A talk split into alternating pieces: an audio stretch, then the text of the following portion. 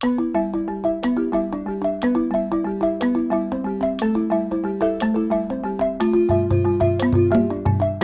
everybody, to our latest series of podcasts entitled In Conversation with the Big Cat People Becoming a Photographer. Each podcast begins with a summary of the career of the photographer we're featuring. And in this episode, we're going to be speaking with Brent Stirton, a senior photographer for Getty Images based in New York. His award winning work has been widely recognized for its powerful depiction of issues related to conflict, health, and environmental issues. Brent specializes in documentary work and is known for his alternative approaches to photojournalism, including lighting portraiture in the field and his prolific work rate. He travels an average of nine months of the year, working exclusively on commissioned assignment. Brent's work has appeared in Newsweek, National Geographic, CNN Traveler, the New York Times Magazine, the Washington Post Magazine, the Sunday Times Magazine, Le Monde 2, GQ, Geo, and many other respected international titles. He also writes a blog for the Discovery Channel. In working to visually interpret a story, Brent often works in tandem with journalists from the world's leading publications. In the last two years, he's regularly worked with CNN's Christiane Amanpour and Anderson Cooper on topics such as the tsunami disaster or religious fundamentalism, compiling still documentaries on topical issues, events which are then voiced over and aired. He works extensively on humanitarian issues, including HIV AIDS, environment, poverty, conflict and post conflict recovery, and women's empowerment issues. Brent works on a regular basis for the Global Business Coalition Against AIDS and the Global Fund Against AIDS, Tuberculosis, and Malaria. He also works in the field for sustainability for the Worldwide Fund for Nature shooting global campaigns on the relationship between people and their environments, and has worked for the Ford Foundation and the Clinton Foundation. Brent has won numerous awards and recognition for his work.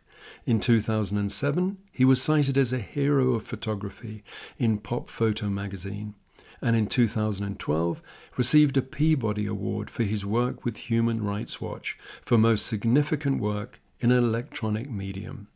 Other accolades include a National Magazine Award, 13 Press Photo Awards, 16 Pictures of the Year International Awards, the Natural History Museum's Wildlife Photojournalist of the Year Award three times, as well as being named the Wildlife Photographer of the Year in 2017. He holds a degree in photojournalism from his native South Africa, where he began his career photographing apartheid issues. So, Welcome, Brent. How are you doing, my friend? Nice to see you. Thanks for having me on. It's a pleasure. Um, you studied journalism in the late 1980s in South Africa, the country of your birth, bearing witness to the tortuous end of apartheid that culminated in the 1994 general election, leading to one of the 20th century's defining moments that saw Nelson Mandela inaugurated as the country's first black president. How much did that time influence who you are today? You know, I think um, before that happened, Jonathan, I was um, I was uh, in the military in South Africa, um, and I think that had a more profound influence on me in that it was the first time that I really, you know, in in an apartheid-led country, was spending most of my time with black guys. Yeah, and that had a truly profound effect on me. So, um, you know, for the first time in my life, I had black friends and it was apparent to me that um, you know we'd been myopic as to what was happening in the country, um, living in our own little bubbles. So that's that's what led me to want to become a journalist. Okay, but you know you studied journalism, right? So after so the military service was that mandatory, or did you decide that's what you wanted to do? No, at the time that was mandatory. We had, we had conflict in Angola and then Mozambique. Right, and then twenty-seven years 13 years. So yeah. long, long conflicts. Well, and, and you know, it's interesting because 1974, I traveled overland from London to Joburg. And we had great friends who, uh, in fact, it was a priest, Simeon Nkoane, who became the first uh, black bishop of Johannesburg. and in 1974 arriving in South Africa with apartheid full steam. Um, it just like you know, I it, it was off the wall. So I did experience that firsthand. But you studied journalism, and I think I'm right in saying you picked up a camera because maybe somebody else didn't want to be in the situations you were reporting on. And so you picked it up. Did it sort of feel second nature, or was it difficult at first? No, to be honest, I think I was very lucky. Photography chose me, you know. Um, I, am very blessed with that. Um, photography was an immediate and lifelong passion. That's it. So, um, you know, I, I was working covering a lot of the factional violence on the coast between the ANC and IFP. Um, and that was very, uh, all the rest of the news guys were, were in Johannesburg and around that area. But, um, you know, I had done a long job with the task force. Mm-hmm. Um, and the task force at the time, they called them the talkies, were, you know, some of the busiest soldiers in the world. And they were doing a lot of house penetrations, a lot of yeah, a lot of violence. And I spent two months covering them, writing about them, etc. And that's when I started to take photos.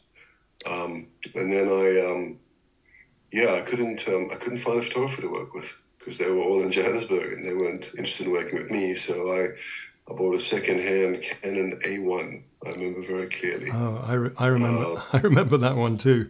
yeah, with a squeaky shutter and um, yeah, fortunately, it worked out from there. You know, so that's that's that's how I started.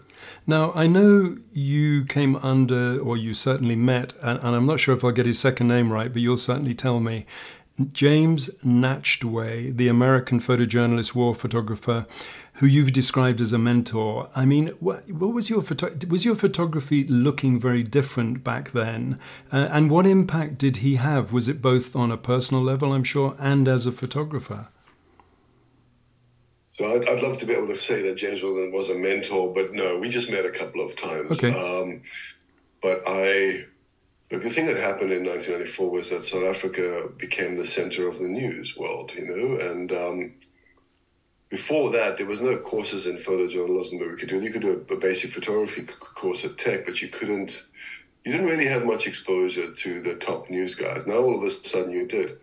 And because I could speak some of the language and because I had a lot of contacts in various townships, guys started asking me, look, you know, help us out to do this story and that story. Um, anyway, I, I met Jim Nachtwey at one point and I became aware of his work.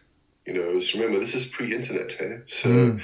you know, you, um, you were looking in books in those days. Um, what a lovely and, thought. Yeah, when, mm. I, when I saw how he worked and I was looking at Time magazine's coverage of the South Afri- of South, the South African elections, that was profound because he, the way he framed and the way that he worked off a highlight or he, the way that he put things together was both incredibly informational but also beautiful, and that that's the pursuit of that has has definitely informed me ever since. I've tried to tried to make pictures that have a combination of those two things, you know.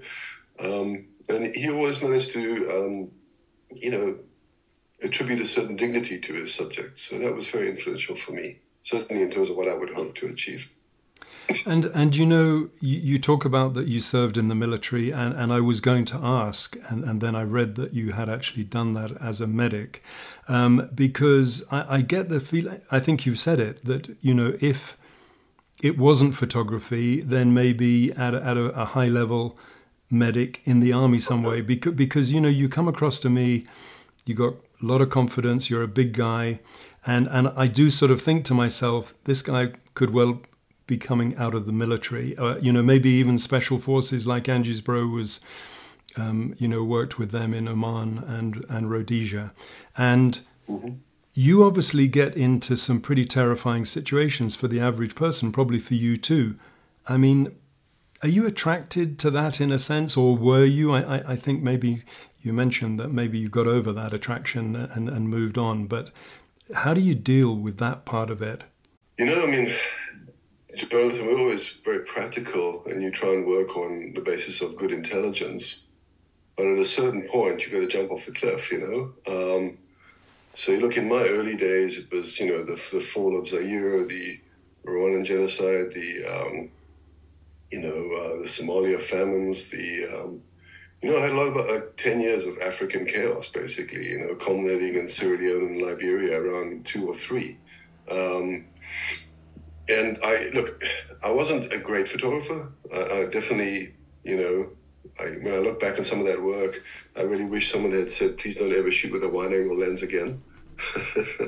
but um, yeah, you know, I made my way. Um, but in terms of it being frightening or anything like that, a lot of the time that's that's overly glamorized.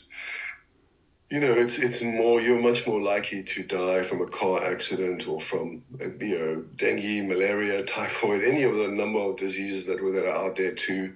Um, I think I'm more afraid of those things mm. than I am of of you know dying in active conflict. I think that after Iraq in 2003, 2004, after the first round of Fallujah, then things changed and we really saw journalists become targets, and largely as an economic means, you know, um, mm.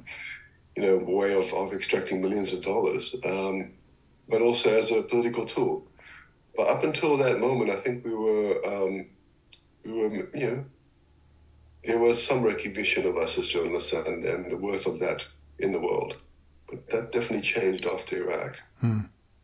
Um, the legendary, and I, I, know, you know, obviously somebody that you've mentioned as an influential photographer, the legendary Brazilian photographer Sebastião Salgado said, To photograph, you need time.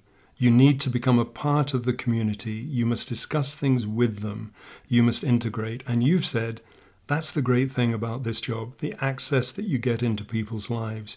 You have to embrace that. And in order to embrace it, you need to know those people before you go and see them.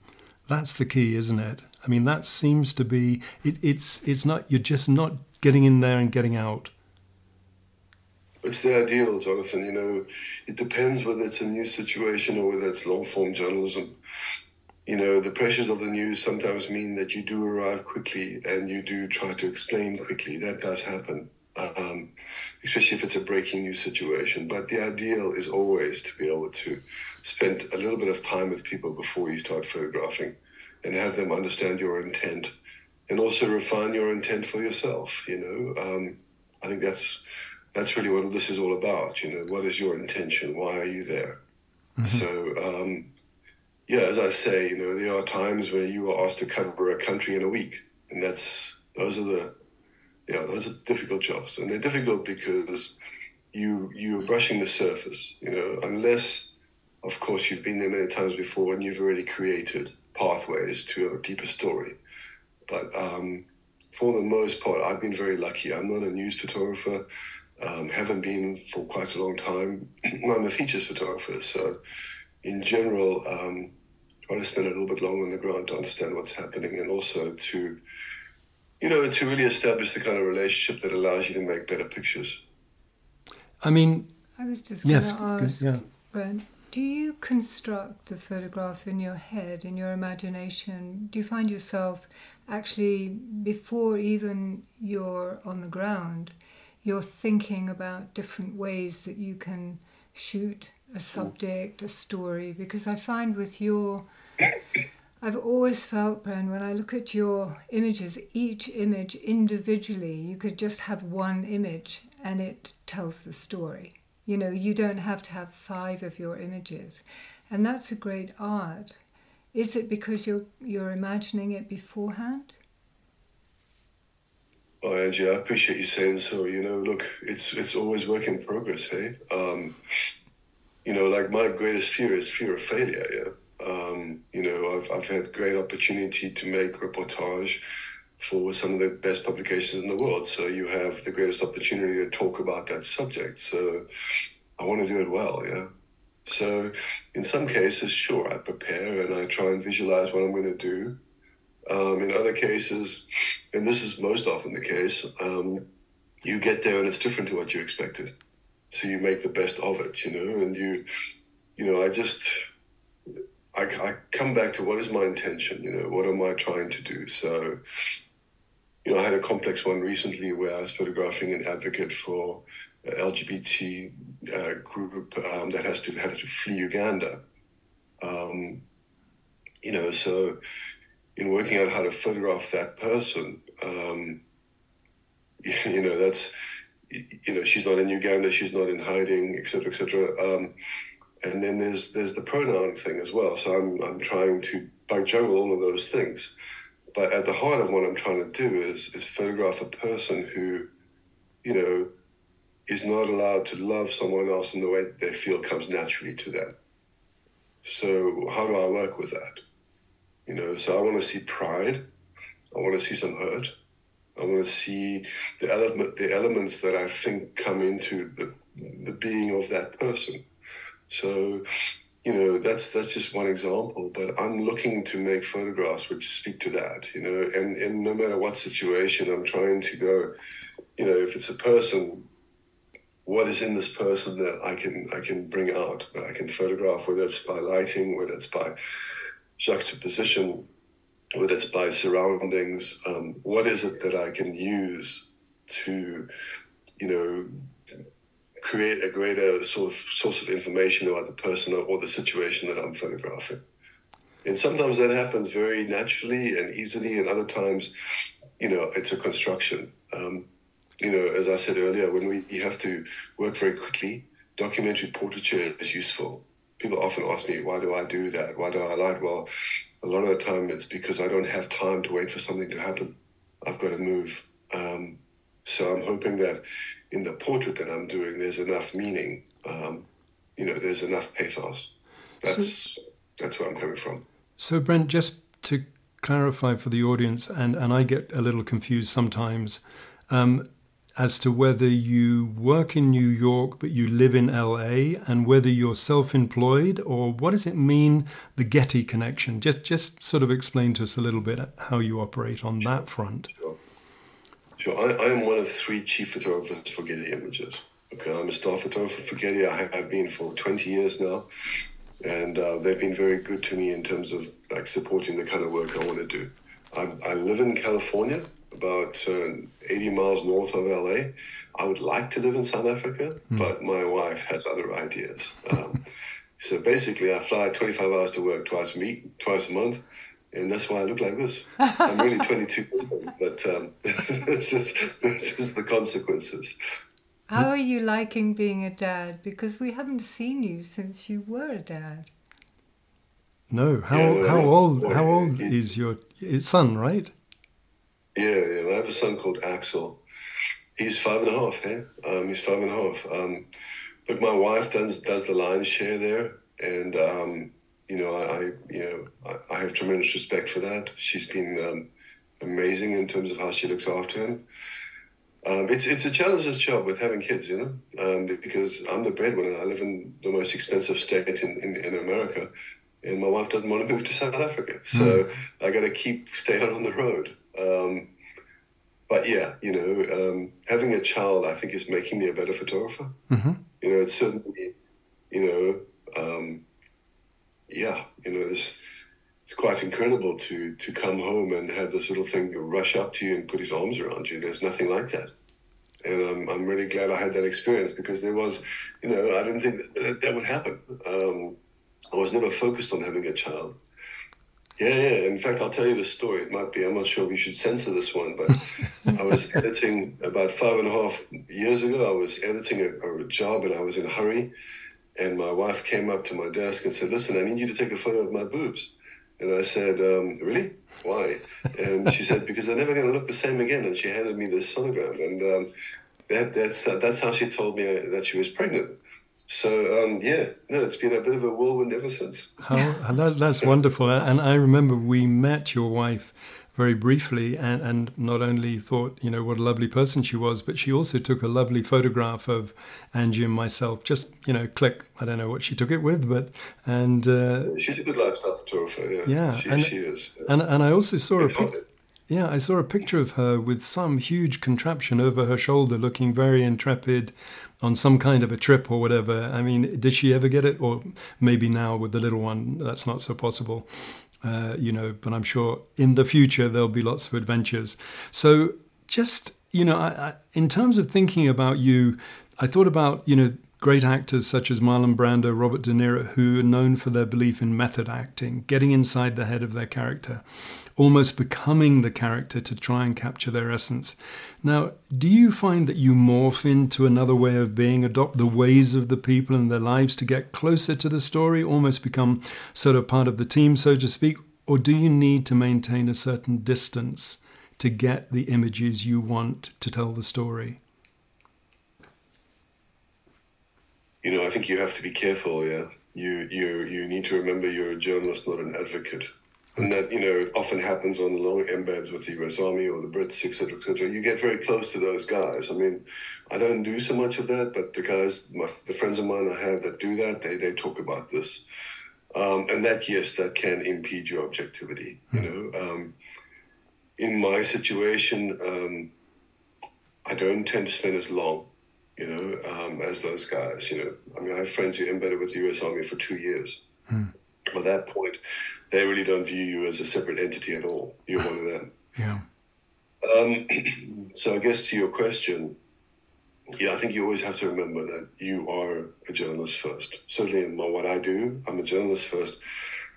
And I don't want to be an advocate because being an advocate means that I don't have access to both sides. Mm-hmm. And my job is to try and cover something as objectively as possible. And that means, you know, if I'm working on rhino horn, um, I want to do the conservation side and the animal tragedy side, but I also want to speak to people prescribing that as a, med- as a, as a medicine in Vietnam and people using it. Um, that's a basic example, but um, you know, I don't I don't want to be perceived to be someone who has a particular point of view. Okay, I want to be neutral.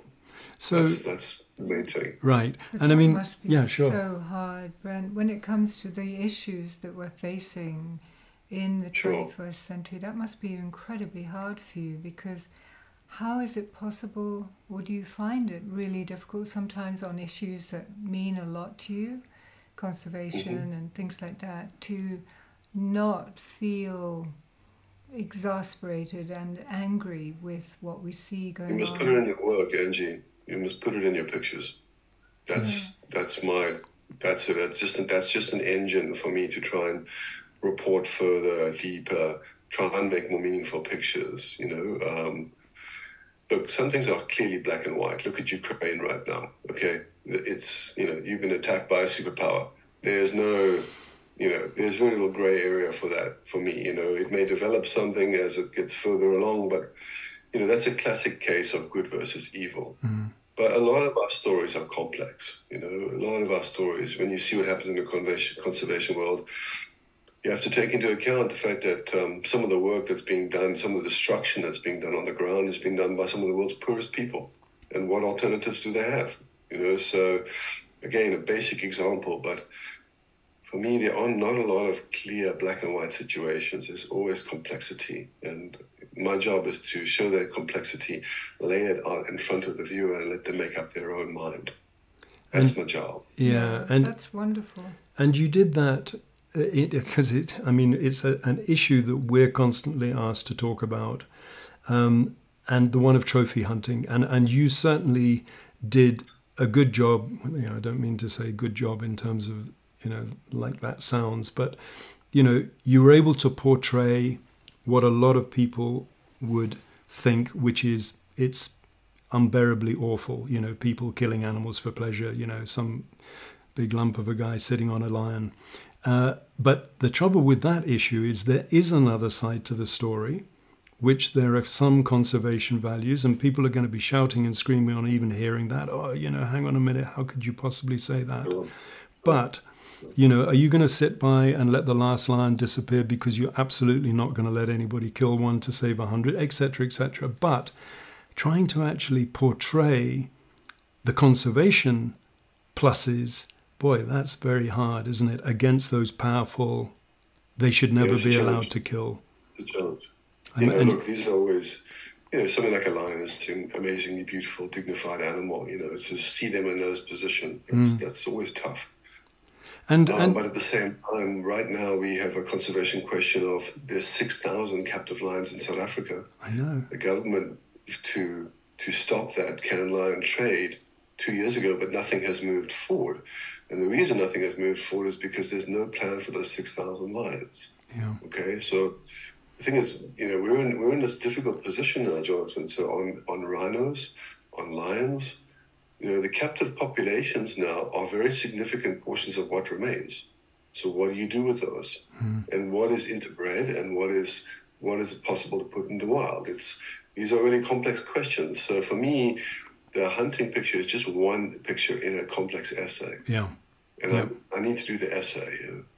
Well, and talking about need to do the essay, I mean, they say a picture's worth a thousand words, and some images certainly need no explanation to evoke strong emotions, but you also love writing, expressing your emotions through the power of the written word. You're thoughtful, sensitive, poetic. I love reading your your posts, you know, because it defies this idea that the picture's enough. No, sometimes you can add to it.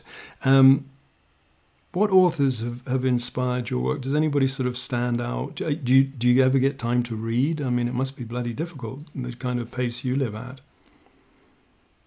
You know, it's amazing. Hey, um, I think we've lost a lot of reading because you can access the internet everywhere, yeah. and everyone is on their phone all the time. It's um, you know, as far as posting is concerned, I'm not very good with that. I need to do more, and I don't. Um, you know, I'm still not 100% confident about doing that. You know, it's um, putting out my opinion into the world is not something I do easily. Mm. Um, yeah, but um, in terms of reading, who's been really influential for me, I think Cormac McCarthy. Um, Don't know that name. You know, for me, incredible writer. You know, um, he's my favorite. Really? He's a dark guy. But, yeah. but in terms of turn of phrase, um, you know, you know the kind of things where you'll read a line and um, you know you have to pause just to absorb what he said. Mm. Um, yeah, sure. You know, I mean, my I would aspire to do the same thing with photography that he does with words. And do you, and I'm definitely not there yet. Right. Uh, There's and, a more. Do, do you feel that, that, you know, that studying journalism and everything, I mean, is the journalist side of you still very much there? I mean, is it, it must help you, to, as it gives you, gives you structure and thought processes, etc., etc., yeah?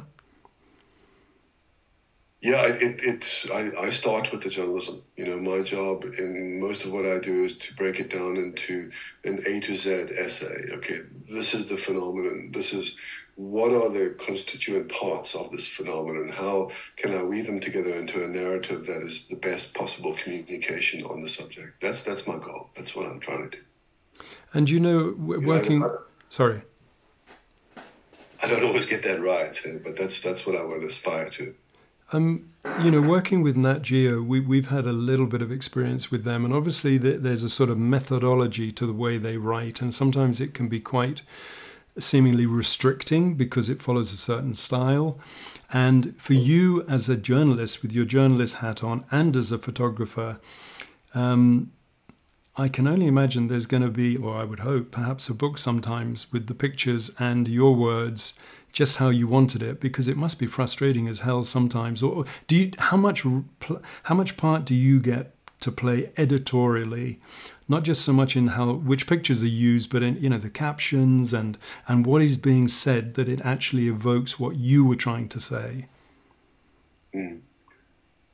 um, you know so one I, have been fortunate to work with some very good writers. Okay. so um, i've only written a couple of things for national geographic. Um, and the vast majority of writing I do these days is for grants, so that I can keep trying to do this job. You know, um, that's definitely the fact. Um, you know, as far as the frustrations of editorial are concerned, with National Geographic, um, you know, you come in with a large essay, and I will always make a photographer's edit.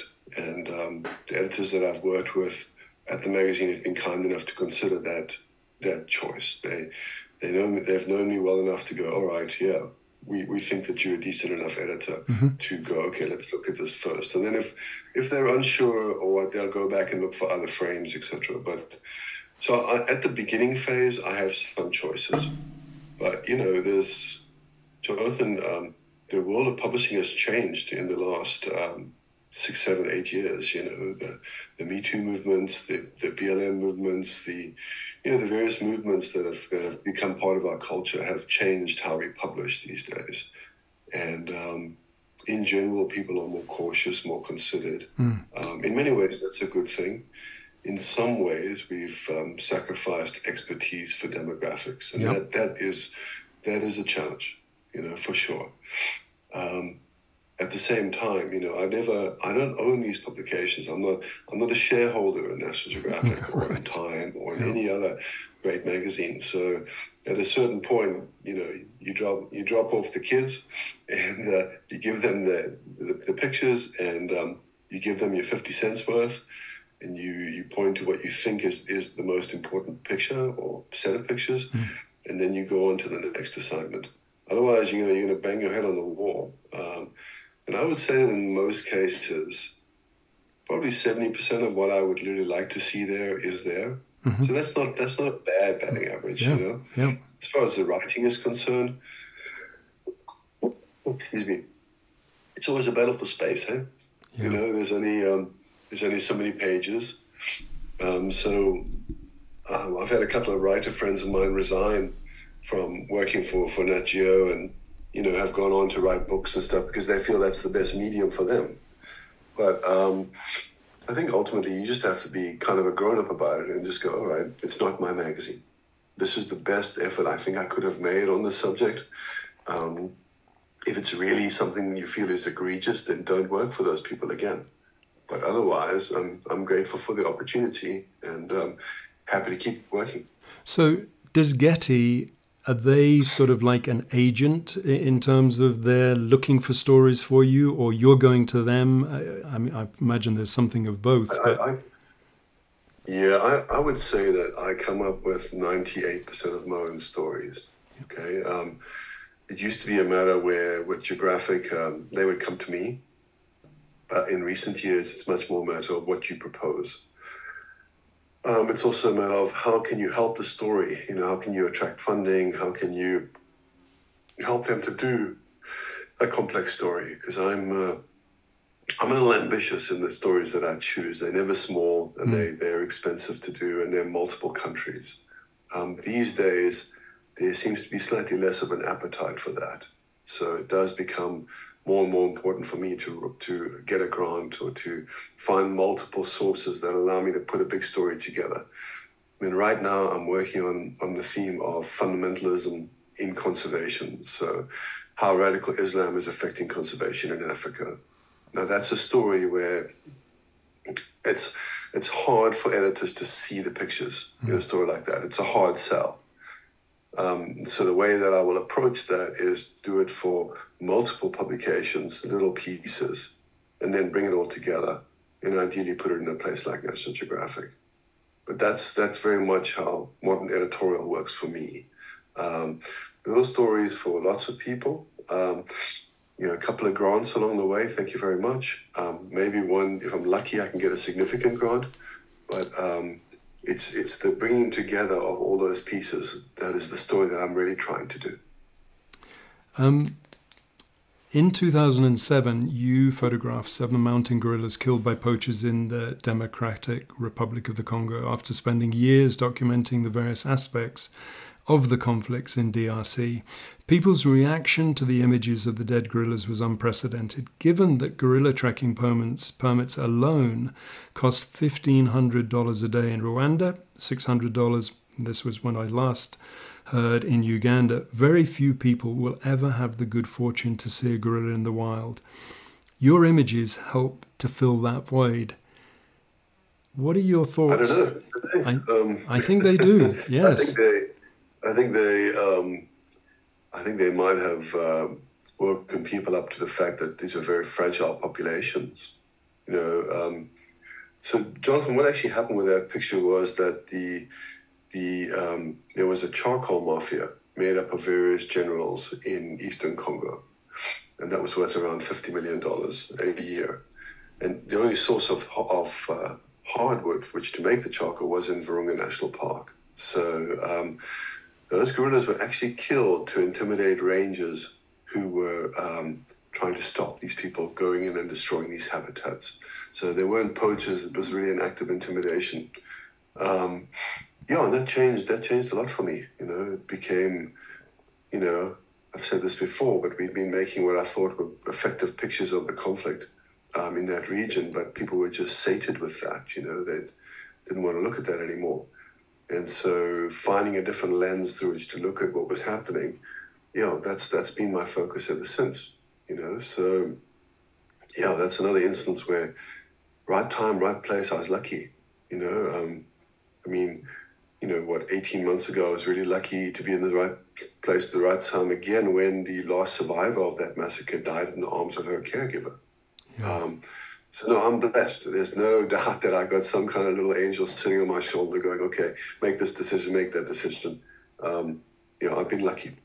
And there was that incredible uh, film, wasn't there, Virunga, which just spelt out the kind of issues and stories that, that you like to work on, which is, incredibly complex, cover all kinds of other issues beneath them. And in, in the case of Virunga, of course, conservation, big government, um, uh, you know, people coming in, insurgents coming in, uh, you know, some kind of resource that everybody was wanting, quite apart from any political, uh, you know, gain, oil, and and SOCO, that you know, the big bad is the British, you know, um, stock exchange listed company. I mean, that was an extraordinary story. How did it end up? I mean, because at one point I, I, we all sort of celebrated, you know, a million people signed up, David Attenborough, Desmond Tutu, Richard Branson embarrassed the government, and then it was like, okay, we're not going to do that. SOCO said, well, we never really intended it. And then you heard that actually, well, the DRC was going to take a different tack, was, well, why don't we just you know, excise that part, and then we don't have to worry about World Heritage. Where are we now with that story? Have, have you gone back? Is it still on your agenda to continue that story? Yeah, sure, sure. Look, I'm, I'm working on a book for the 100th anniversary of Virunga, which is Africa's first national park, the yeah. second that was ever created in the world after Yellowstone. And that is for 2025. Um, Look, there's no park in the world that's had as much trauma as Virunga, and, and the last nine months have been you know, trauma at an epic scale. So the film was useful, um, and I think they did a great job with that. Um, but it's the kind of place that needs continued publicity. Um, you know, the um, there's a number of new rebel movements in the area, and um, those rebel movements have been more um, sinister and cruel than ever before. Um, we've seen more Rangers dying recently. Mm. And we saw the Congolese army coming into the region to combat these, these groups, you know, committing many of the same atrocities themselves, but also arming Mai Mai militia groups, etc., um, and thereby empowering these groups to do other things in the park. So um, I, I, wish I could say that um, there was light at the end of the tunnel for Virunga, but it's it remains I think, the most challenging place in the world to practice conservation. Mm. And the irony of that is that, as you mentioned with the gorilla prices, it's a unique ecosystem. You know, um, Virunga charges around $450 for their gorilla touring. And it's the best gorilla touring of all of those that I've, I've been to all three, and I think Virunga offers the best. Mm. Um, you know, there's three active volcanoes in the region. You know, it's, it's a really uh, unique biosphere. So for me, um, you know, if you really come down to how we value nature and put an economic value on it, I just, I just hope that Virunga can stay alive long enough to recognize that value, or for it to be recognized, and they can be allowed to um, get on with the business of conservation. You sort of brought those thoughts together in your 2015 exhibition, The Violation of Eden, um, when you talked about uh, you know, comparing animals to children, they're innocent and they deserve our love, respect, and above all, our protection. As the leading species, we have a duty to care for our home and for all her inhabitants. Animals feel, they have special order, they live in harmony, are capable of love and affection and a greater understanding of us than we give them credit for. In the same interview, you go beyond the emotional context to the bigger picture when you say the extinction of certain groups of animals would trigger a chain reaction of negative events in which the first sector to collapse would be tourism, and with it the economy. This in turn would cause unemployment, poverty, instability, and therefore violence and conflicts. There seems to be a sense of urgency to your life and work. You must feel burnt out, drained, working with the intensity that you bring to your vocation. Do you deliberately mix things up, working you know, corporate, for instance, so as to take a breather from the other work? Is there any photographic genre that you don't, that doesn't appeal to you? Because I've looked at your website, we love your work, but it, it's it's so broad. It's as if you could photograph anything and come back with exceptional pictures. I mean, Jonathan, that's just the consequences of, of you know making a living. Yeah, it's if if um, if I had the possibility of only working on environmental issues, then that is what I would choose. Okay. Um, but I don't have that choice. You know, I can't make a living doing just that at this time. Mm-hmm.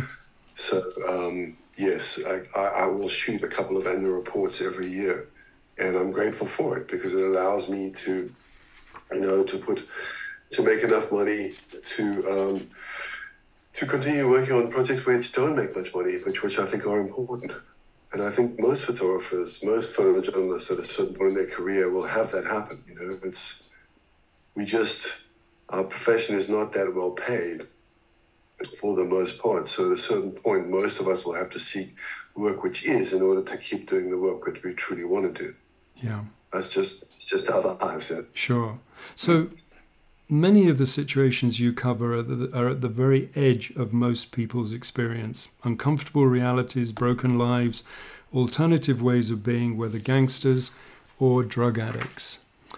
It's a very fine line between getting the shot, the decisive moment, as Henri Cartier Bresson described it, the one that stops you in your tracks, and remaining respectful of the dire circumstances you're photographing. Are you there sure. because you want to understand what makes them tick? Maybe it's both, or because of the images it offers, that massive sensory buzz that our brain evokes in those situations. I mean, I can only imagine some of the places you've gone to. Your eyes must have been popping out of your head at the photographic opportunities. It's a very tricky thing, isn't it? And you seem to manage to bring respect. Uh, you know, that's what I always feel that, that you're not going to be somebody, you know, walking over other people, you know, to get the shot. Yeah. And compassion. Compassion, well, yeah, absolutely. It's a huge. I think, I think the thing that people don't understand a lot of the time is that you get this, um, you know, people are not stupid, yeah.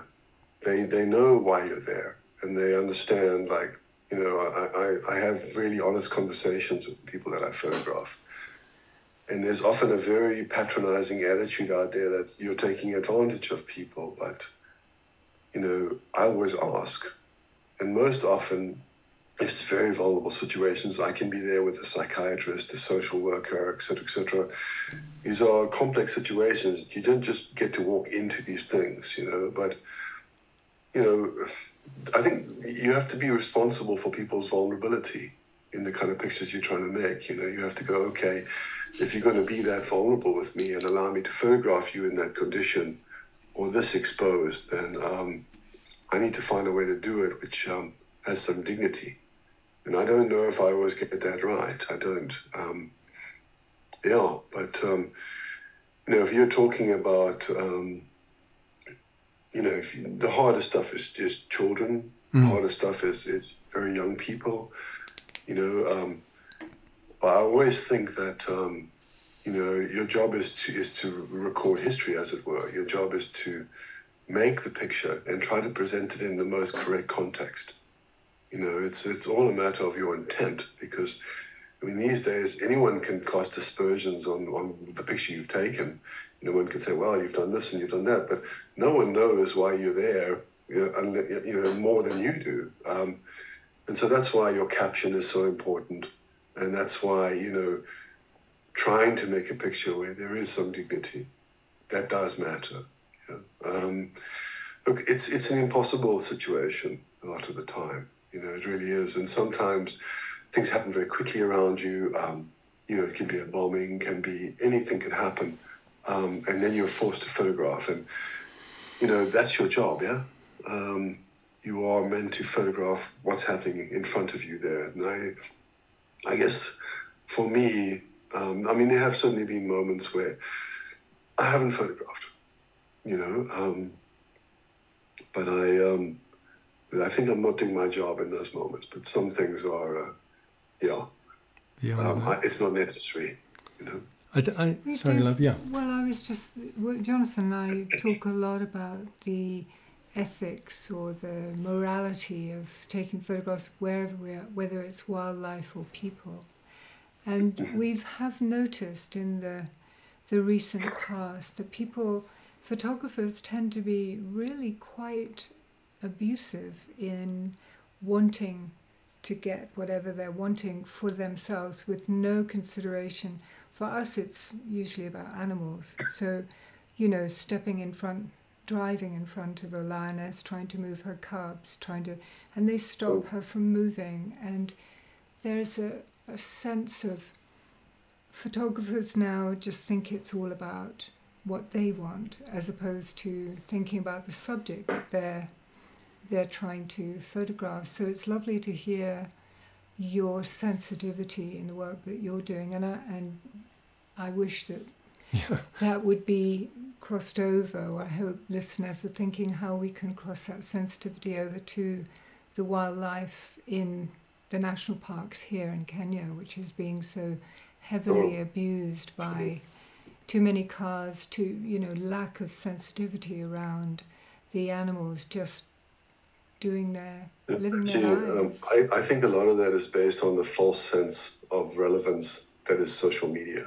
Mm. Oh gosh, you so know, much so, so much. That's so. that's where that comes from in so many cases. The idea that you know perceived status uh, outweighs any form of reality um, when it comes to what can you post and um, selfie brigade. How can you start mm. your lifestyle yeah. in such a way that it becomes um, desirable or more desirable than yeah. someone else's.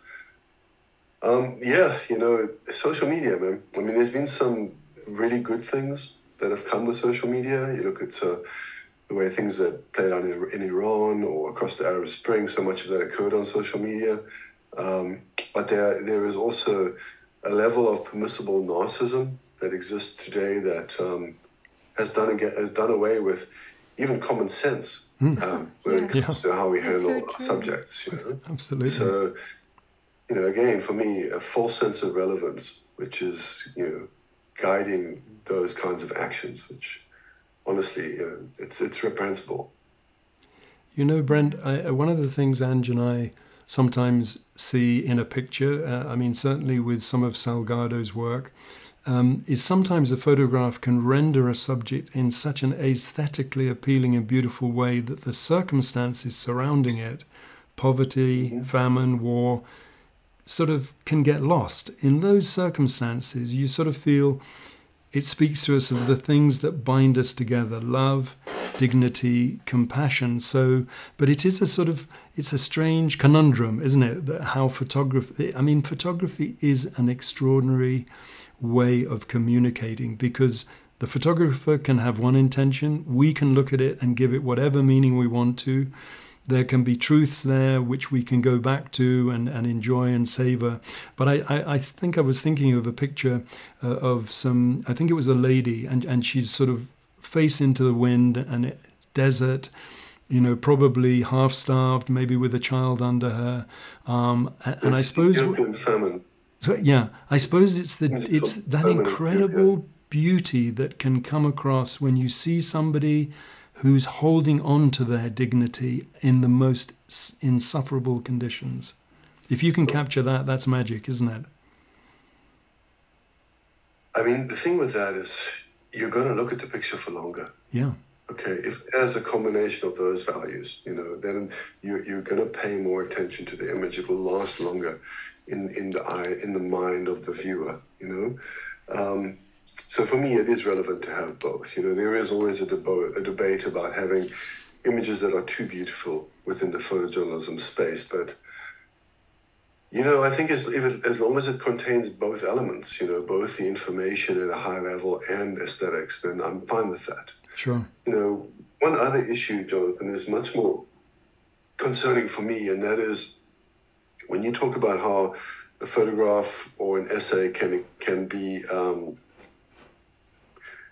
really subtractive of, of the main elements around that mm-hmm, story. Mm-hmm, mm-hmm. I think we see too many stories about cute animals, um, animals that are in orphanages, etc., etc. Yeah.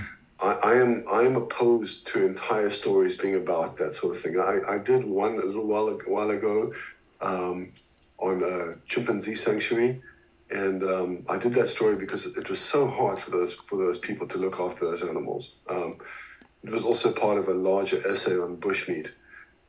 But when it comes to elephant orphanages, when it comes to um, you know cute stories about animals, mm-hmm.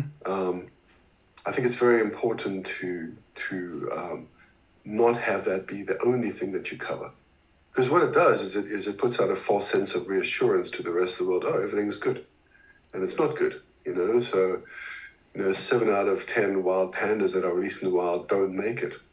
Um, you know, so the Chinese PR machine doesn't talk about that. Um, when you talk about elephant orphanages, why are they there? Mm-hmm. And what do you do with them when they get too yeah. big to be cute? Yeah. You know, um, what are the mechanisms of supporting those things? Those are much more interesting to me. You know, mm. it's like, great, we can have a cute photo of a couple of Ellies and we can talk about some sort of, um, you know, anthropomorphized relationship. Um, there's there's room for that, but that can't be the only thing. Yeah. That's that's my take on it. So, but my viewpoint is is is less popular than it used to be. Um, there is more room these days for safer stories than there are for harder stories. Mm. That's a fact. We were just talking about this, Brent, the other night, and the frustration that we always feel when you're watching a wildlife documentary, and they're they're mm-hmm. giving you facts, and they are absolutely disastrous facts. And then at the end of the documentary, they always end with, but it's okay. it's going to be know, okay. It's going to be okay. And you're thinking, but it's not okay. You know, they talk about, yeah. you know, we're not nearly over the edge, and it, and we're always thinking, but we left the edge a long time ago. And if people yeah. only knew the truth, the absolute hard truth, maybe we would all be far more conscious about our behavior and our footstep. But that's just not the way that it is you know, Angie, I mean, the truth is that there will be some animals will remain in certain places, and in other places they will be gone. Yeah. That's yeah. just where we are. When I when I do the work that I do, I do always want to include some aspect of positive. Mm-hmm. I do want to show that look, there are people that are yes, working on this, they are thinking about course. that, and I think that's really important. Of you know. But yes, I mean, if you want to look at the cold hard facts, mm-hmm. it doesn't look great. No. You know, that's a fact but it's you know what I have seen of the human condition is that if you do need to offer some aspect of yeah. hope, yeah. otherwise people will turn away. Yeah. Um, you know, it was interesting. Um, a little while ago, I was in Vietnam working on a pangolin story, and um, I spoke to a, a, Vietnamese psychologist, and he told me that um, the advertising that the West uses to discourage people from using illegal wildlife products translates differently in the Asian mind. Um, and he said to me that actually what it does is it, it says, This thing is running out. I need to get some before it's all gone. Oh, no. and, um, so I, I, just, you know, that was interesting for me because it made me realize that different cultures yeah. absolutely and things differently. So you need messages that are wide ranging enough to incorporate all kinds of thinking.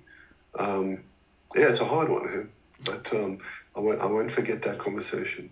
Well, it's rather like a great friend of ours, Mitsuaki Iwago, the Japanese photographer. Um, he was talking about whaling. And he said, look, you know, all these protests about whaling and everything, probably perfectly justified. He said, but what you've got to realize is to the average Japanese, this was some years ago, a whale to them is what it looks like on the plate. It's food, it's something which traditionally you eat.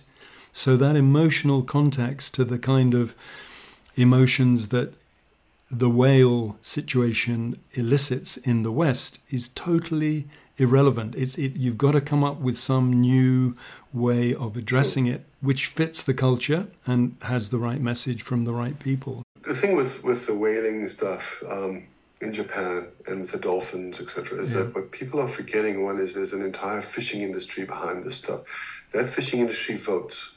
Okay, there's there's politics to this stuff too. Um, there is also a sense of nationalistic pride. In, with the Japanese, we see this with ivory in particular. They do not want to be told what to do. Mm. As a result, Japan continues to legalize domestic trade in ivory. Mm. So, you know, there's many aspects to this, but the individual psychologies of different cultures um, have to be considered in how we address these issues. Yeah, that's that's so important. So two of your images stand out. The mountain, amongst many, the mountain gorilla on the cross of bamboo evoked thoughts to me. My first was thought was was sort of Christ on the cross, crucifixion, and then to the killing of one of our closest relatives, the destruction of nature. The other was Yusuf Defika, 41 years old, who lost both his arms to a lion attack on a fishing trip in the region of Selous National Park, Tanzania, where Angie grew up. The attack yeah. took place in the evening in 2005, ripping his arms beyond recovery as he attempted to fend off the lion. Your image of an old man, a relative perhaps, maybe just a, a, a kindly soul, pouring water oh. over Yusuf's head, was it an uncle? Um, to bathe him is it, it, was almost to me again I, I, it was almost like witnessing a baptism. It's so full of love and compassion. It speaks of the sanctity of life. There's a beauty to both images that's timeless. And and I think that's what a great image does. I mean we've touched on it before. You could show me well I don't know show my children your children our grandchildren a hundred years time. I bet you anything you like it would hit deeply into their emotions. Um, but I don't know.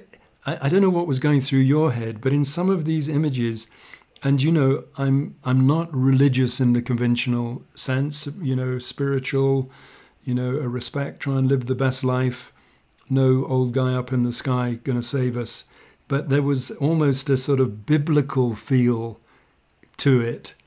Um, you know, how what was it like? Yeah, that's just how Maybe that's just a reference point. You know, if you look at the vast majority of paintings, yeah. theaters, etc., etc., that's you know we have a long history as, as as human civilization of being those are the images that have led us for centuries. You know, so maybe um, as far as as Yusuf is concerned. Um, I'm very aware of the hypocrisy um, of asking Africans to do things that we in the West would never do. You know, live next to this national park. We're going to have lions walking in and out of here, um, but we're not going to fence it. Okay. Um, you know, we're not going to create any job opportunities in these areas, so you're going to have to sneak into the reserve to fish illegally so you can pay school fees. Um, but don't complain. You understand? It's, um, yeah. you know, Yusuf described himself to me as a mouth with no hands. Wow. So, you know, that's a thing. It's once you become incapacitated in, in rural African culture, you are a mouth with no hands. Yeah. Um, so he feels really, you know, he felt useless because he could no longer provide for his family and his children. So his wife and children had no choice but to move away and seek a new life. And um, now he lives with his uncle, who's an aging person. Um, you know, I think you have to ask yourself the question what responsibility does global heritage have to the people who live around the animals that we seek to preserve? Mm. Um, yeah, you know, um, I think it's a really relevant question. Um, we demonize people for for poaching, for illegal fishing, for timber, charcoal, but we don't look at their complexities and difficulties of their lives. Um, you know, I'm a big believer in community conservation. Um, if they're not involved and they don't benefit, then I think that you're looking at a, at a potential potential fail sooner or later. You know. Yeah. Mm. Anyway, sorry, those, the, are, those the, are random thoughts. No, but I think um, I think. There, Jonathan's shorts as well, because you talk about that. Um, yeah, because you know, the, I think we grew up in a time where national parks well, certainly look at South Africa. They were run like military operations. They were a stronghold of Afrikanerism, you know, whatever you might want to call it, but it was very regimented and it was like, you know, the enemy is people and we're here to protect the wildlife. Although, ironically, as you know, you know, predators were seen as these uh, something that needed to be controlled because the beautiful prey animals would otherwise go extinct, which of course is not going to happen. You, if you've got nothing to eat, you're not going to survive as a predator. Um, an interesting thing I, I've always felt people working with wildlife often become celebrities simply due to the aura of the iconic or charismatic creatures they've chosen to study or photograph the great apes, elephants, big cats. In his book, Ego is the Enemy The Fight to Master Our Greatest Opponent by Ryan Holiday, he speaks about how you can be humble in your aspirations, gracious in your success, and resilient in your failures, and rely on confidence, not ego. Now, you seem to have navigated amazingly through that minefield, despite all the awards and honours, and people will know all about those in the preamble to this talk. But the fact is, you couldn't do what you do without being a team player as well as being that singular person with your eye behind the camera. I mean, you obviously, yes, you're there to click, to press the button, but the amount of thought and other people, quite apart from the, the person or the people that you're focusing on, it's a team it, it's strange, isn't it? Because for most stills photographers, you can barely make a living. Nobody could ever mm-hmm. say, I could afford an assistant because you couldn't. And so, you know, you're on your own. Now, I know in your circumstances, because of, of the way you've managed to achieve success, to the level you have, you probably do have an assistant or people helping you. But quite apart from that, the fixers, the people on the ground, you couldn't do the extensive stories you do without. You, have got to get on with people, and that is a fact yeah. of life, right? That's true. No, look, and I, I can't give enough credit to our fixers. You know, the bottom line is um, I think we're moving to a point with AI where very soon you will be able to talk across language barriers. That's going to happen probably within the next three to five years. But my, um, you know, if I've been successful, it is definitely because of, of the people around me as much as anything I'm doing. Um, that's a fact. I try to work very low key. So it's usually just me and one other person, and that other person drives or I drive. That's usually how we work. And that person's main job is to help me with language and to navigate difficult cities, etc., etc. So it's usually only one person. Um, in some cases, it's a driver and a translator. You know, it's a matter of what the budget is as well. Because the thing is, you know, guys, um, you can work much better with that in place. You know, you're not struggling to like, you know, those are the mechanisms by which the story works. You know, so. Um, you know, I, I've got some good friends that have come out of those relationships. You know, guys that I can I can tell them, look, I'm coming to India or I'm coming to Uganda or I'm coming to wherever. Mm. Um, those guys will be like, okay, well, I'm in the field, but I'll be out at this point or whatever. And we will try to see each other. And it's because of the experiences that we went through together and the character that we revealed to each other in that process. Mm. So they know you. You know, they, they, they know what you're worth or what you're not worth. of know? course. You really see each other under pressure, you know. Um, and that's another really rewarding aspect of this job is you really do get to know yourself and the people you're working with um, because often it's pressure. And that's when people really reveal themselves, isn't it? Absolutely. Now, the, Amer- the American war photographer Robert Capa said, if your pictures aren't good enough, you're not close enough. But that might seem as if you're going to be right in the person's face, which is obviously, you know, not what you really want. However, I like the comment of one journalist who said about working with the 35mm lens, which I'm told is the photojournalists or one of their favorite standbys, but by being fixed at 35mm, it's not super wide, it's not tight, but it can be both simply, it can, but it can be both of those simply by stepping back or stepping forward. It forces me to think about composition, makes me work harder, makes me think more about layering. Now, what about a 24 70 millimeter giving greater flexibility for composition? That old idea of, you know, a prime lens is is what what are your key lenses for a lot of the kind of images that we're seeing that are your trademark? I, I, these days I work almost exclusively with a 28 to 70 f2 Canon lens. That's that is I do 90% of my work with that lens. F2. And I like that because it's, it's, it gives me the zoom range, gives me the quality of primes, but it's not too wide. Yeah. And Jonathan, I, uh, so much of my archival work is just too wide. You know, there was a phase when we came out, Canon came out with a 16 to 35 mm yeah. lens, so did Nikon, et cetera, et cetera, and we were all shocked with that thing. Too, you know, too wide is too wide, really. I mean, it just when the people are curving unnecessarily. Um, look, it's taken me 27 years to really appreciate a 35 mm lens because it is the perfect lens for photojournalism and documentary most of the time. The 24 to 70 gives you variety and gives you options and you know it allows you to take in more information. So that, as I say, like I use a 28 to 70 most of the time just because I don't want to go too wide. But there's no question as to the value of the 24s to 70s in that range. That is that is the standard lens for most photojournalists because it is so user friendly. But if you can be disciplined enough to shoot with a 35 mm lens, then you will develop a classic aesthetic. And you will, yeah, the way that you arrange things in the frame, yeah, you're going to line up more with historical precedent with like people like Bresson, et cetera, et cetera. You, yeah. That's, that's what a 35 mm lens will do for you teaches you discipline in framing as well. You know, I mean, I, I do have certain jobs where I only take that lens, and I do it deliberately because I, I want to exercise that muscle. Right. You know, um, you know, Canon needs to. You know, we've been waiting for an RF 35 or 1.2 or 1.4 for three, four years now. So right. I really hope they come out with that soon because, you know, if I have one of those and the 28 to 70 and the 70 to 200, then I am basically covered for almost everything that I do. Okay, you know, but I, I, yeah, okay. I What's saw that? also, Brent, that you uh, there's a couple of 50 millimeter, the old sort of what we'd call a prime lens, but very fast, you know, big wide aperture. I don't know if it's f1 or whatever it is.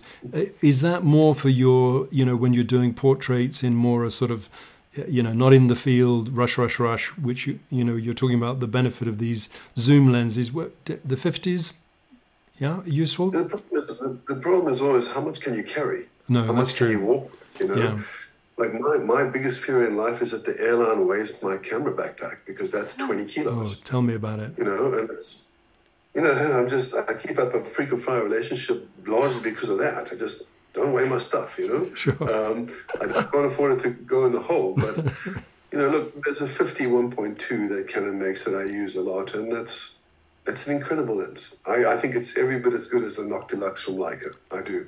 Um, but what can I put in my bag? You know, and some jobs require that I take a 100 megapixel camera with as well. So I have a Hasselblad that I use for some of that. Oh. So, oh. you know, it, all, it just starts getting a bit intense. I mean, Salgado, you mentioned earlier, Salgado will travel with six, seven assistants, you know, sure. and then he has his crew on top of that. Often it's 20 people. Right. But for us in the mere mortal section, it's just me for the most part, you know. So, yeah. Okay, you know, so, so, so, and, and we're Yeah, I was I was just thinking because I saw something where you tested. Uh, I think was when um, Canon went mirrorless, and and you were testing the R system in, in Namibia, and and I know uh, you know the, the R5. I think you say, excuse me, is is a, a, a camera that you use a lot. But the thing that actually I learned when I read that piece was how the bane of Angie's life is cleaning up dust spots off of my pictures because I'm. I'm messy. And I saw that sure. you mentioned a feature which I didn't even know about, which is this. that gate on the shutter. Yeah, did you know this, love? No. Okay, tell tell Angie, Angie about this. This was so exciting for a dirty photographer like me. Yeah, so the R5 was, I think, the first to come out with a gate. So when you switch the camera off, a gate comes over the sensor. Um, you know, it's it's um, it's something that protects it from uh, from dust and dirt. The Sony A1 has that as well now. Oh. Um, but for the most part, that's been amazing in terms of dust and stuff, especially in the places where we work. You know, but that was one of the yeah definitely a, a big factor yeah. in favor of the R5 and and and other things that you would you know for somebody coming into the business you know got the money to buy a, a mirrorless camera a canon camera in this instance R5 are good, good, good. You know, because I know there's the R6, there's the R3. If you want to go faster and faster. You know, Jonathan. I mean, honestly, we're just lucky we live in this time because great cameras that do incredible things are more accessible than they've ever been before. Sure. You know, honestly, if I was someone coming into the business, I probably wouldn't. You know, as a new person, I would probably buy a 5D Mark III or something yeah. like that and get a little bit of get a little bit of glass to go with it. But you know, I'm, I'm a big believer that you should put your money into reliable gear. It doesn't have to be the latest and greatest, um, and then put your the rest of your money into production. You know, um, put yourself in front of interesting situations, and then the, the, the latest and greatest matters less, you know. Um, I, I, definitely could do my job with a camera from 10 years ago. Mm-hmm. There's no doubt in my mind about that. Um, but the low noise aspect of cameras like the R5 and the R3 and what will soon be the R1, um, that's been a, that's that's been amazing because you know I often work in very low light and that's that's for me the biggest thing. You know, like one the stabilized bodies. There's no shutter mm-hmm. banging up and down inside of the camera. Um, and the lenses are definitely, I think the micro contrast and the sharpness is slightly better. Uh, on the long, the big 400s, 300s, 600s, 800s, I think the quality is the same. But um, on the other lenses, especially the zooms, I, I think I'm getting a slightly sharper picture out of the RF lenses. Hmm. Brent, what do you? What is your opinion on AI and the role that it's on going AI? On AI and the role it's going to play um, with us old timers in photography. you know, the thing is, um, it's inevitable. Um, it's it's here to stay. But I think what we're seeing is that it's it will threaten certain kinds of photography and not other kinds. Um, I think it it presents the opportunity to market authenticity better, mm-hmm. um, and it creates two separate schools. Um, you know, it's it's one of those things where for me, um, photojournalism, you know, real truth telling. We need mechanisms from people like Adobe, Canon, et cetera, et cetera, that you know, it becomes that much more important to be able to to brand an image as this is not an AI image. Mm-hmm. So I think um, we need mechanisms to reinforce truth telling. Um, no question. Like when you see pictures of Trump in an orange jumpsuit being led into prison, that's an AI creation. Well, then you have the opportunity for conflict. Right. So we need to be careful of that. And I'm sure that there are many nations out there who have some plans for those kinds of, of images. But um, you know, for the majority of photographers, I think it's just another tool in the shed. Mm-hmm. Really, you know, it's um, doesn't have to be something that threatens you. Um, but if you are a person who's a conceptual photographer, you better embrace it. That's a fact, you know, because clients are embracing it, mm. and they are embracing the idea they may not need a photographer. We don't have it at the kind of resolution yet, which makes for billboards, makes for advertising posters, etc. But that'll happen, you know. Um, you know, at the same time, um, you know, AI needs foundational images, and I'd like to see that photographers are, are, you know, the places where NVIDIA and these other groups are getting these these images from. I'd like to see the the photographers who created the original content compensated mm. for their part in the rise of AI. Um, but you know, when I look at what you do and I think about what I do, um, I don't feel threatened by it. Mm-hmm. Um, I think that we need to, you know, we need to guard against, you know, truth truth telling being stolen by this phenomenon. But I think that that's, you know, the great newspapers of our time, Adobe, the big camera manufacturers, they are thinking about this, and I'm hoping that we'll see. I know that um, Santiago Lyon at uh, at Adobe has been dealing with this and thinking about this for a couple of years already. Mm. So I see him and Adobe as a leader in this space. So it will be interesting to see um, what happens. Yeah. Um, but as photographers, we need to support these these these things. You know. Well, I'm fascinated because I, I, hadn't thought about that. Just that thing that you talked about with language. I mean, you know, there's there's, and I'm, I'm sure in the advertising industry, travel brochures, I can see AI. You know, you can just create any kind of fantasy you want to lure people to go there. But well, for, we put for, our sat nav on and chose um, we chose who. What was that, love? Oh yeah. Oh no, that was so funny. So so we're we're dickering around in Europe in, in a car, trying not to crash on the wrong side of the road, and um, you could select Roger Federer, an AI version of Roger Federer's voice, to sort of smooth yeah. you through. so which is sure. kind of sure. scary. So they can but just it, take yeah, your voice I suppose make you say anything you like. But I suppose you know the thing that we're only just waking up to is which younger people know. It's been here a hell of a long time. You know, we're just beginning to understand the bits that might affect us. Now, I know in conversation with a, great friend of yours and, and a, certainly a friend of ours, Mike Nichols, Mike uh, Nick Nichols, the distinguished Nat Geo photographer, you said when you were discussing your work and working together on, on, on a, uh, a story, one of the things I respect most about you is that you're not prepared to do any story in a conventional fashion. You're always trying to push ahead, whether it's with technology, framing, thinking, research. What technological advances can you see coming that are going to help you achieve your photographic goals to take them to yet another level? And, I, and I'm not meaning necessarily AI at this point. I mean, is there any? You did. You talked about a lens. You've been waiting for a long time for them to come out, or it's certainly on the wish list. You'd you'd have a 35 mil f1 or whatever it was you, you said it might be. Um, is there any area of the technology that you can think of that will just, you, when you're out there and you're just thinking, shit, if I'd had this, I could have done that. Is, is there anything that you see on the horizon? I mean, like I remember when we waited so long for the, as wildlife photographers, the Canon 200 to 400 with built in extender. I mean, we were salivating over that like hyenas for years and we finally got it. Anything there waiting for you?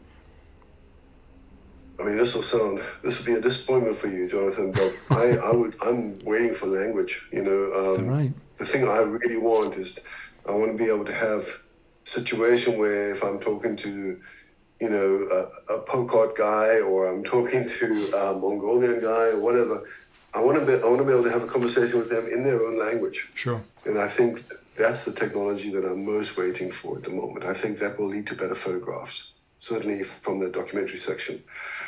As far as um, as far as cameras and lenses are concerned, you know, I'm a bit of a luddite here. Um, you know, they put all these eye controls and they put mm. all this incredible stuff inside the cameras they use, and I'm still like using the single point and move it around my thumb, and I don't use a lot of that stuff. No. I know that I should, but I guess the ultimate refinement of that is going to guarantee focus, and that that would be amazing. Sure. Um, but the thing that the stuff that's still really valuable for me in photography really still comes down to the person. Mm-hmm. You know, it still comes down to like, did you anticipate this happening? Did you, you know, you know, if you're photographing. I mean, I had a situation last week. I was photographing a rhino and calf walking through a through a, a sunset, but on an atonal lens. So it was really very bright and very um, quite you know almost warped in the in the picture, and just trying to maintain focus through that kind of thing, and just knowing that you have it because it's an extraordinary scene.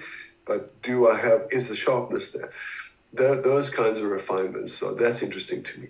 You know. Um, but I, I still always come at this from the point of view is the camera and the lenses are the Ferraris, we're the bicycle. Yeah. yeah. It's the truth. You know, those cameras and lenses are capable of incredible things. And it's really up to you as the photographer to be uh, to come up to the potential of, of the gear we already have. You know, that's that's what I think. Um, you know, it's it's your imagination, your planning, your production, all of that that needs to come up rather than, you know, our gear gets better and better because it's already incredible when you really think about it. Now, one of your trademarks is using flash outdoors. Um, but you talk a lot, or, or, we know now that there's a huge ISO capability to allow one to use ambient light, you know, when it's very low. Would you, I mean, obviously it's, a, stylistically, it's something that you like and it can look amazing, but do you prefer natural light if you can get it, or are there some circumstances where, no, you know what, I just need a little bit of light into this person's face or whatever? So lighting is often a consequence of having little time. You know, it's it's I'm going to make a documentary portrait, or I'm going to, you know, I'm just going to, you know, I don't have time for the natural light. I have to move. Mm-hmm. Um, so that's one thing. Two, there are certain people out there that, that exist in the conservation world or other places that I think of. This person deserves to be lit. Mm-hmm. I mean, this person, you know, for me is uh, is an amazing character, right. and they should be lit. Yeah. Um, thirdly, it's a different aesthetic. Yeah. So it's, it's going to force you possibly to look at something just a little longer than you might otherwise. Those those are the things that those are the main thinking behind my lighting things. You know. Um, yeah, you know, it's um, when we light stuff, you usually associate that with celebrities, etc. Mm-hmm. But when you look at some of the conservation rangers we work with, or the um, you know environmental scientists, or you know, whoever it is, um, I don't see those people as a lesser phenomenon than the celebrity section. Mm. So I want you to pay as much attention to them as you might a picture of Angelina Jolie, you know? Um, so that's, you know, all of that's part of my thinking with lighting. And there's also a lot of the lighting that I do. It's, you know, I have a, one guy with me and I teach him how to hold the light on a monopod. And uh, I teach him to stay, okay, look, I need you to stay at a constant five meters or whatever it is mm-hmm. from that subject and keep pointing in a particular way. And that, that really allows me to work very naturally without interfering with the subject. Sure. Because, you know, I know what the exposures are going to be and I've been doing it for such a long time that I can make pictures that, that look quite stylized, but which aren't at all. Mm. just it's just because there's a guy who's holding a light for me. That's it's that simple. Yeah. And and you've got your light meter there as well. I was impressed with that. yeah, no, I'm still a big light meter guy. You know, I, I grew up with slide film. You know, um, I I came into photography when it was all slides. So yeah, right from the beginning it was light meters. And to be honest with you, I'm always a bit lost if I don't have one. You know, yeah. if I if something happens and my light meter goes down, then yeah, I have a bit of a wobble. And, and and yet and yet you've got the histogram now that dreaded word. I was so scared of that when I saw it. I didn't even you know yeah, I, don't look, I don't look at that at all. Brent, Brent you'd have, you'd have laughed. When I, when I brought that histogram up on the back screen I thought it was like a I thought it was like a graph. I didn't think it was like a representation of the light you know in the different areas. It was like okay what's it? anyway. But um, you said if you have a career and you're just trying to survive like all the rest of us, but at the same time you're able to be useful, then that's a vocation, that's a calling. You have to listen to that. For me, that context is the natural world. That's where I'm of service. Do you think you'll still be doing this? You know, into is is it such a passion? I mean, you, you're such a passionate person. You're so well informed, and I love the way you take the small topic and and you you look at all the you know like the web of life you see the the threads attaching it to the bigger issues and the consequences. You know go, if only other people you know our politicians and people did the same thing but is is the natural world that is is that your salvation in a sense the thing that just apart from your son and daughter and wife no not daughter yet and wife is is that the, the place that really just brings you the greatest joy outside of family yeah, I mean, sometimes more than family, um, depending on how my wife's feeling.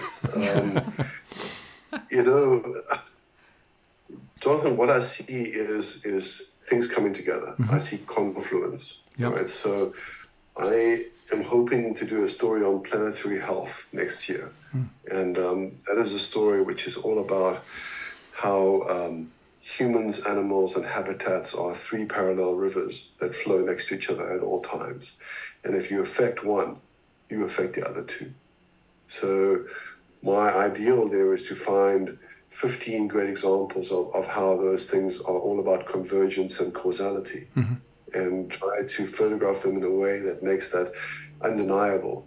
I think we are very focused on one species and one phenomenon, but in fact, the world is all cause and effect. Mm-hmm. So I'd like to elevate the environmental work that I'm doing by looking at things through that lens more and more. So yeah, I, I can't imagine doing anything else. You know, that's if I'm lucky enough to be able to continue working on those themes, then yeah, why not? Hey, it seems like a good way to live your life. Absolutely, and and just to quote you, we have so much more in common than we have issues that divide us. We live in an age where the world is more connected than ever. There's a tremendous potential to arrive at a common value system for our planet and for all of the Earth's inhabitants. In order to do this, we need to achieve a balance between man and nature that has to become a priority that rises above individual and cultural values. If we're to avoid to avoid inevitable and massive failure for our civilization, leadership will have to prioritize the environment as it much as it does economics. We're in a race against time, but, and this is my thoughts, we're shackled with the brain wired for 50,000 years ago, for hunter gathering, for a live for today, there may, may be no tomorrow. Long term planning has seemingly never been on our mental horizon. We love what we know, cling to our creature comforts even in the face of disaster, relying on a propensity for an unfounded optimism. Where do, where do you see reason for hope? I, I mean, I know there's still a lot left, which we have to work on trying to do our best to, to, to sort of, you know, protect. But how are we going to get the politicians and let's face it, billions of people who are living on less than a dollar a day. How are we going to bring awareness? Well, as you said, maybe with common language or ability to talk to other people, but we, it's always been the problem for scientists and people doing great work. How do you get the politicians on board? Where's the leadership? Jonathan, you know, now in this age where you're seeing great wildfires, great flooding, yep. you're, you're, you're moving into this age where climate change is now a reality manifest. Yep. Okay. So I think that politicians will have no choice but to move with this going forward. We, you know, everything that we're experiencing now is going to keep accelerating. So there's no way that we can avoid this discussion. It's a reality. You know, I live in California and the wildfires are out of control. Look at the wildfires that have occurred around the world in the last year. They're everywhere, you know. Look at issues of flooding, etc. Every you know, every weather event is that much more severe than it was. So those are all consequences of climate change. So for me, um, ultimately, you know, if you if you are going to be in politics, that's going to have to be part of your discussion. You just can't ignore it. You know, um, you know, people will I, I just think we're at a point where um, they have to really talk about it. They have to act on it. And then the other side of that for me is what you know what Leakey said in the seventies. You know, I mean, he said, you know, we need to keep enough animals alive for a more enlightened time. Mm-hmm. And that's the truth. You know, yeah. it's like we we're not going to keep everything alive, but we have to keep enough, and that comes down to wild spaces, animals, habitats, etc. Um, you know, if you just think about animals as seed dispersers, just that alone, um, and the effect of that on forests, etc., etc. Um, you know, I, I'd like to think that a green economy is becoming a real reality now. Mm-hmm. You know that as we look at like what Lula is attempting in the Amazon, as we look at how um, they are they are looking at that and going, all right, what is green space worth going forward? Even like the Congo Basin, you know, um, those places are going to have increasingly not just intrinsic but in, but in but tangible value going forward. Um, and I think we're in that space now. We're in that age now where, you know, as we acknowledge the effects of climate change and we look at what mitigates climate change, the environment becomes that much more viable. You know, wild spaces become that much more viable in terms of going, we need these spaces. We have to have them. So that's my hope. You know, I mean, you know, human beings respond to crisis only at the last minute, mm. you know. But I, I really hope that, um, you know, leadership. I mean, it's so scary right now in terms of quality of leadership. We just don't seem to have a whole lot of good people, you know. But um, I think it's we are definitely in an age where climate change is undeniable, and climate change is part of politics. And, you know, if we're going to fight climate change, then the preservation of wild spaces becomes that much more important. There's a logic to all of this. So, yeah, I'm hopeful. I'm hopeful, but it's definitely um, it's a challenging and frightening time. Well, I just want to sort of end here. Uh, you know, if you live in harmony with nature, you'll never be poor. If you live according to what others think, you'll never be rich. And that's Seneca, Letters from a Stoic, who our son reads uh, a lot. Mm-hmm. Now, your photographs evoke deep emotions of gratitude, wonder, or inspiring a sense of connection with our fellow citizens, the people and animals inhabiting the splendor of the world around us. They allow us to travel to far off places many will never likely visit. With people more mindful of the real costs of travel, your images become even more valuable.